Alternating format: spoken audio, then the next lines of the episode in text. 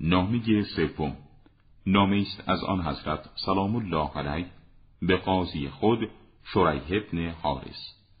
و روایت شده شریح ابن حارث قاضی امیرالمؤمنین علی علیه السلام در زمان آن حضرت خانه‌ای به هشتاد دینار خرید. این خبر به آن حضرت رسید. شریح را خواست و به او فرمود: به من خبر رسیده است که خانه‌ای به قیمت هشتاد دینار خریده و سندی برای آن نوشته و شهودی را برای آن گرفته و ثبت نموده ای. شریح عرض کرد: چنین است یا امیرالمؤمنین. آن حضرت با نظر خشمگین به شریح نگریست و فرمود: ای شریح، آگاه باش، روزی فرا می رسد که کسی نزد تو آید که در سند تو ننگرد و از دلیل تو نپرسد تا اینکه تو را از آن خانه بیرون نماید و تو را تنها به قبر تو بسپارد.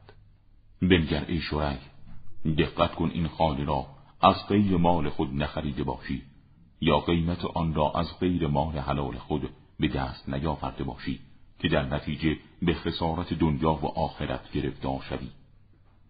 آگاه باش، اگر تو در زمان خریدن آنچه که خریده‌ای نزد من آمده بودی، برای تو سندی بر این نسخه می نوشتم تا با دیدن آن سند میل به خریدن آن خانه نمی کردی، اگرچه در برابر یک درهم و بالاتر از آن.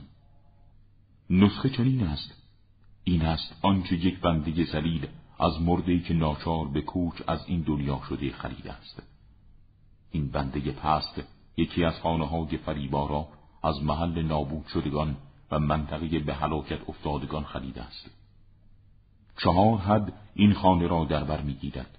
حد اول به انگیزه‌های آفات منتهی می‌شود و حد دوم به عوامل مصیبت‌ها می‌پیوندد و حد سوم به هوا و هوس نابود کننده وصل می‌شود. حد چهارم هم مرز اغواهای شیطانی است. در این خانه از همین حد سوم باز می‌شود. این خانه را یک فریب خورده آرزو از این شخص که اجل وی را از این خانه کند به قیمت خروج از عزت قناعت و فرو رفتن در ذلت احتیاج و خواری خریداری کرده است.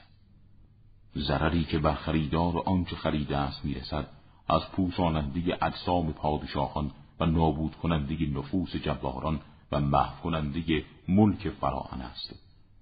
مانند کسرا و قیصر و تبع و همیر و کسی که مال روی مالم باشه و آن را متراکم و ساختمانها بنا نمود و آنها را مستحکم کرد و آنها را با زیورها بیاراست و ذخیره کرد و اندوخت و گمان کرد آنها را برای فرزندان خود جمع کرد، در حالی که همه آنان را به جایگاه عرض اعمال و حساب و موضع پاداش و مجازات رهسپار نمود.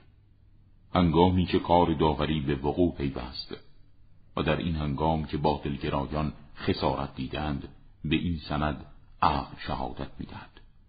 اگر از اسارت هوا رها شود و از علایق دنیا سالم بماند.